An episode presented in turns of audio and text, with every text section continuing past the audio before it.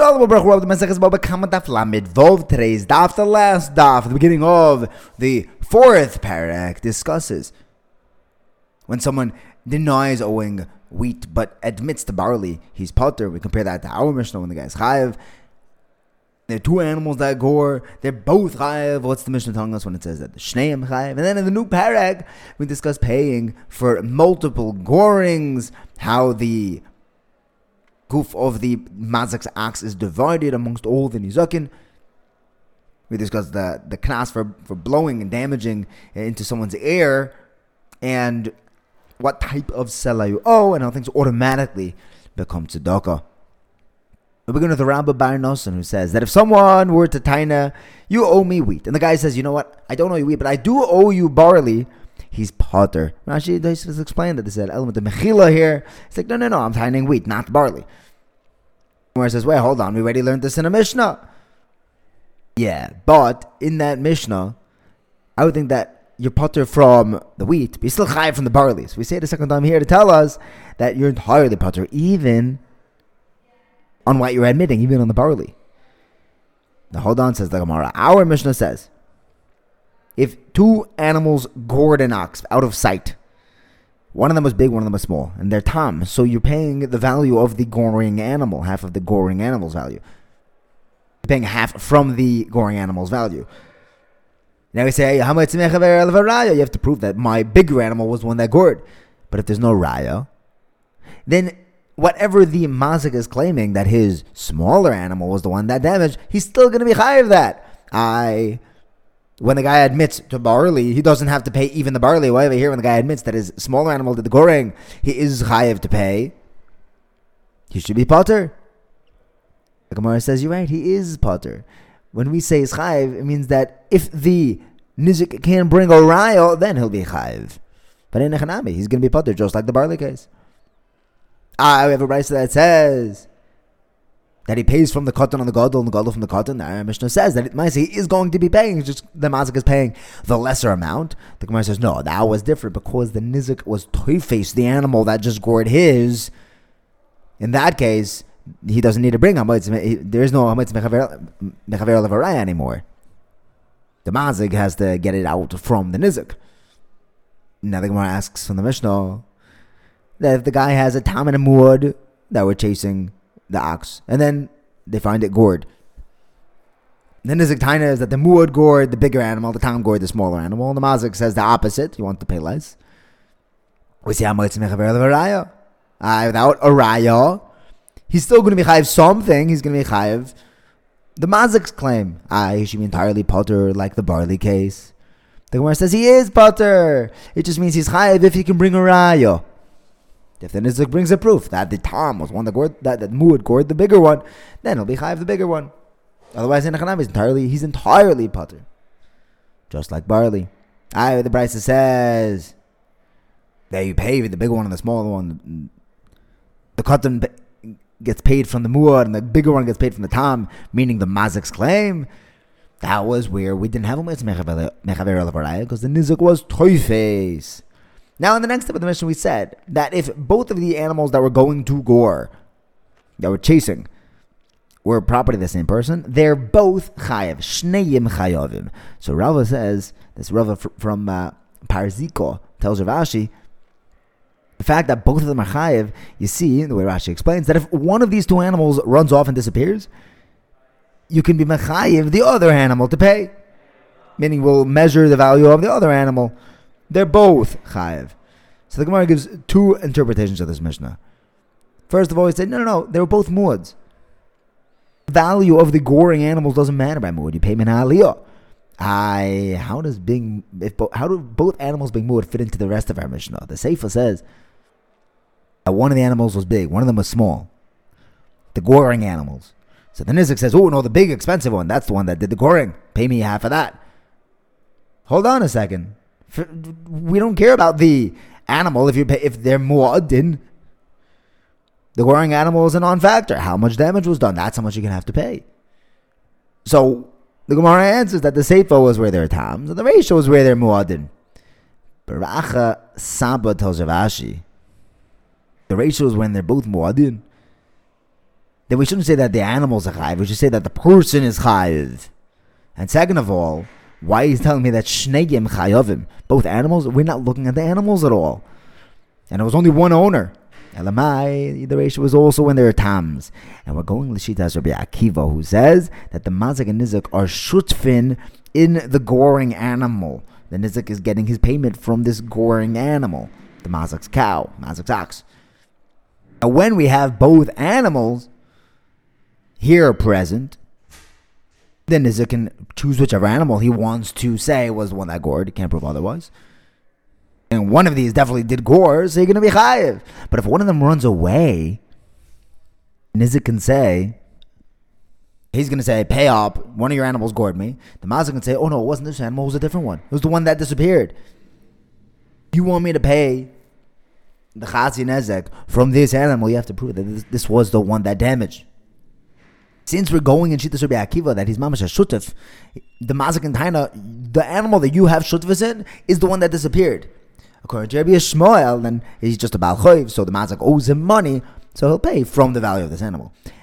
Hadrin Aloch Hameniach, where we spoke about Bo, we spoke about the other Mazak and Shor. We begin the fourth perek. We start talking about multiple gorings. One animal, if you have an ox that runs and gores four or five different oxen in one go. So Mayer says, assuming he's a tam, so he's going to be paying chatzi nezek, if the animal's worth two hundred zuz, let's say. So the last guy gets one hundred, last animal that was gored. And then if there's any more value to the goring animal, you only pay megufoy, then whatever's left goes to the animal before, to the gored animal before. If not, and if there's still more, it was a very expensive animal that did the goring, then you'll go back and back and back and back until they're all paid off. Otherwise, they just lose out. Rabbi, Rabbi Shimon says another halacha, if you have an ox that's worth two hundred, that gores another ox worth two hundred, and there's nothing left of the nevela. It's worthless.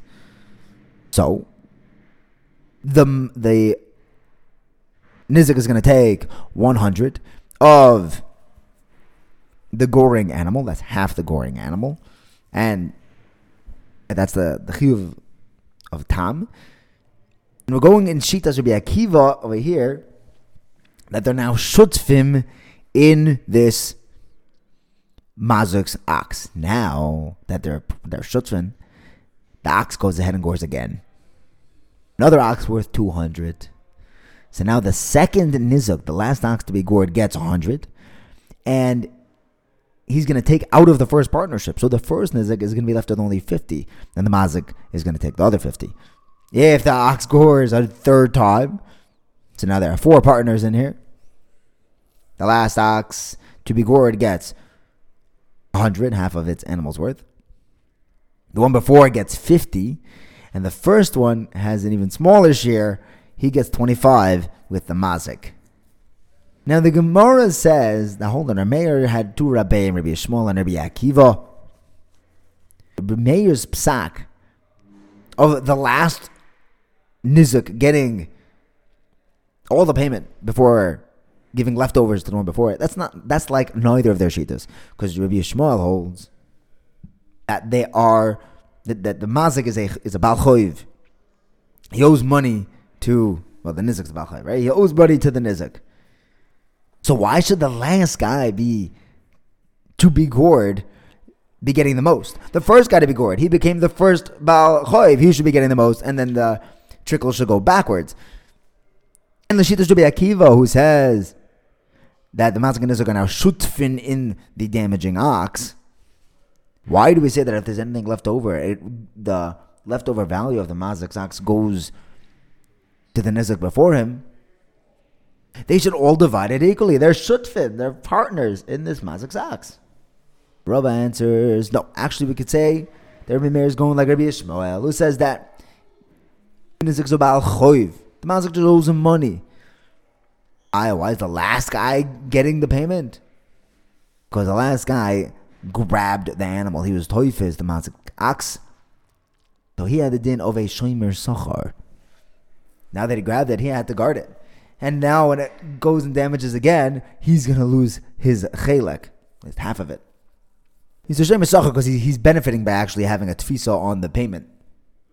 And Rav and Rav Yochanan confirmed this, that the, the, the pshia that he had while being shaymer, that's why it made him lose his money owed to him. So we're we're assuming that our mission is going like Rebbi Yishmael. That's the ratio, the mayor. Problem is, let's move to the seifo.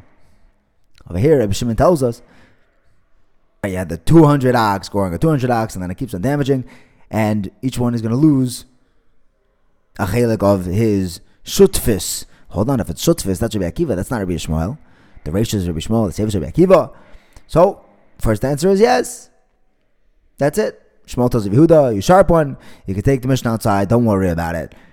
The ratio is Rebbi Shimon, Sefer is Rabbi Akiva. Good. Now we have another Mishnah, a case of someone who blows a very loud noise into his friend's ear. So he, there's a knas that we give him. His machlek is how much though? Either a sela, four zuz, or Rabbi Yehuda says, the name of Rabbi Yosef, the amone, a hundred zuz. Now there was someone who did blow into his friend's ears. So they asked Rev Tuvio Bar Masna. He sent the shayla to Rabbi Yosef, and he said, "How much is this sela? This four zuz? There, there are different types of sela, and there's a sela tsuri, which is more valuable currency, and then there's sela Medina. So which one are we chayev? Are we knasing him? In Bavel, we didn't actually enforce knasim, but if you took it, you couldn't take it away from him. So which sela is it? So he tries to bring a raaya. See, our Mishnah said that if the ox gores the third time, then the first nizak, instead of getting his first hundred, he gets cut down to a dinar's of only twenty-five. Hold on. If the seller that we're talking about is worth only four zuz, then why didn't the Taina drop down? Oh, and if it goes a fourth time, then he only gets twelve and a half. You see, they, you pay the lower value seller, the seller Medina. But the Gemara says that's not really a raaya, because what? You think that the Mishnah is a peddler? He has to show you everything he has? He could stop at twenty-five and, you know, et cetera, et cetera. L'maisa, how do we paskin? Do we bring a raaya from Yehuda Marav, who says that all Torah money is kesef tsuri, while all Darabonons are kesef Medina, the lower value one. Now, there was once a person who said, he was damaged. He's like, you know what? You're telling me you owe me only this Darabonon value, it's half a zuz. I don't need it. Give it to that name. Give it to tzedakah. But then he's like, you know what, Taka, give it to me. I'll freshen up with it. Rabbi Yosef says, no, I'm sorry. Once you say give it to that name, that name is zoich in it, even though we're not aniyim, but we are the yad of aniyim. Rabbi Yosef was the gabbai tzedakah. Where do we see this? Rabbi Yehuda Amar Shmuel tells us that the Yisoimim, when it comes to uh, Shemitah, they don't have to write a pros bowl to hold on to the money. If you give your property to Bezdin, then you don't need a pros bowl. And Bar Choma said the Yisoimim don't need a pros bowl because Rabbi Gamliel and his Bezdin, they are the, the fathers of the Yisoimim. It's like their property is with the Bezdin. Next, there was a guy, Hanan Bisha, doesn't seem like a wonderful person. He uh, blew into someone's ear and damaged him, so when they came to Rav Huna, he said, okay, so you have to give him half a zuz. But he only had a, uh, a, a worn-out zuz. So he tried getting change to get half a zuz, and he couldn't find anyone to exchange it. So what did he do? He blew again into his ear, so now he will owe him a full zuz. Probably uh, not the right thing to do. Thank you for learning with me. Have a wonderful day.